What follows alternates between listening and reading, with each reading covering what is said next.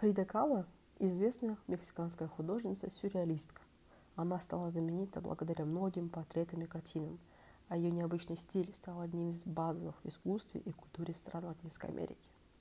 Фрида родилась 6 июля 1907 года в городе Каякан в бедной многодетной семье. Ее отец еврей, родившийся в Германии, был фотографом-любителем – Поэтому его достаточно часто приглашали на различные торжественные мероприятия, однако платили ему сравнительно немного, поскольку даже самые пышные свадебные церемонии и юбилейные даты справлялись скромно и экономно. Мать Фриды не работала, так как следила за детьми, в частности, за самой Кала. В раннем возрасте девочка перенесла тяжелейший полиомиелит, после которого стала сильно хромать на одну ногу. Вдобавок, Другая ее нога очень сильно истончилась и не до конца восстановилась даже в юности, что заставляло Фриду постоянно носить огромные и пышные юбки, скрывая ее физический дефект. Однако болезнь, которую она перенесла, которая также не унесла чуть ее жизнь, сделала ее значительно сильнее и выносливее, сформировала в ней характер борца не только за свободу, но и за права на существование и жизнь. Стараясь максимально развить девочку, родители отдают ее на бокс. Приобретенная хромота абсолютно не мешает юной Кала зарабатывать успех и популярность и даже участвовать в соревнованиях. Параллельно она ходит в подготовительную школу, где практически с первых дней формирует чуть ли не собственное общество со своими правилами и законами. По утверждениям учителей, девочка никогда не была слабой. Скорее наоборот, она постоянно хотела доказать всем и каждому – что достойно быть лучшей. В самом году Фрида попадает в страшную автомобильную аварию. Ее сбивает автобус. В результате у девушки диагностируют травмы, практически несовместимые с жизнью. Перелом позвоночника, ключицы в трех местах, переломы ребер, тазобедренной кости, вывихи, сдвиги, переломы практически всех костей на ноге.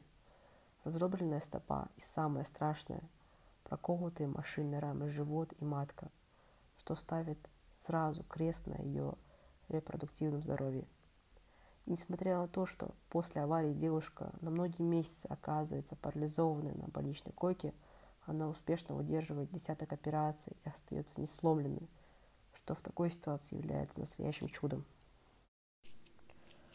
Как только Фрида понимает, что ей осталось недолго, она решает возвратиться на родину. Там она хочет создать еще несколько картин, но не успевает – 1953 году она снова оказывается в практически коматозном состоянии на больничной койке, а через месяц у нее начинается гангрена, которая приводит к ампутации правой ноги ниже колена. 13 июля 1954 года Фрида Кала умирает от сильнейшего воспаления легких, возникшего из-за ослабления иммунитета. В народе бытует версия, что ее смерть была вызвана передозировкой препаратов, что Кала специально попросила медицинский персонал избавить ее от страданий. Однако официального подтверждения подобного до сих пор нет. Для того, чтобы хоть как-то порадовать дочь, отец начинает сначала коллекционировать ее работы, а затем пытаться организовать выставку. Продать картины в галерею у него не выходит, зато творчеством Калы Фриды заинтересовывается еще один мексиканский художник, который также только начинает свою карьеру. За сравнительно небольшую сумму он предлагает свои услуги, и уже через год отец везет свою дочь на ее первую собственную выставку, проходящую в их маленьком городке. С этих времен Фрида получает популярность и всеобщее одобрение и становится любимцем на родине.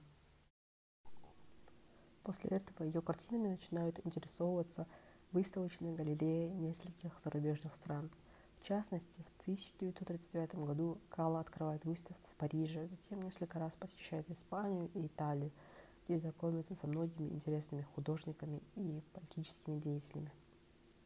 Однако буквально через месяц девушка пропадает с мировой арены из-за сильно действующих препаратов и наркотиков, которые до этого момента постоянно облегчали ее состояние. Характер и настроение Фриды становятся изменчивыми. Девушка часто оказывается то на грани нервного срыва – то в глубокой депрессии. Именно там, лежа в больнице, Фрида впервые просит отца купить ей кисти и краски. Как потом признается сама художница, это было единственным доступным для нее занятием на долгие-долгие месяцы. Поскольку на тот момент ее ноги и руки все еще не окрепли после ряда проведенных операций, Отец специально подбирает для нее подрамник, а также устанавливает напротив больничной кровати большое зеркало, которое позволяет Фриде видеть себя. Подобная идея определяет стиль ее первых картин. Девушка начинает создавать автобиографические изображения, глядя на собственное отражение.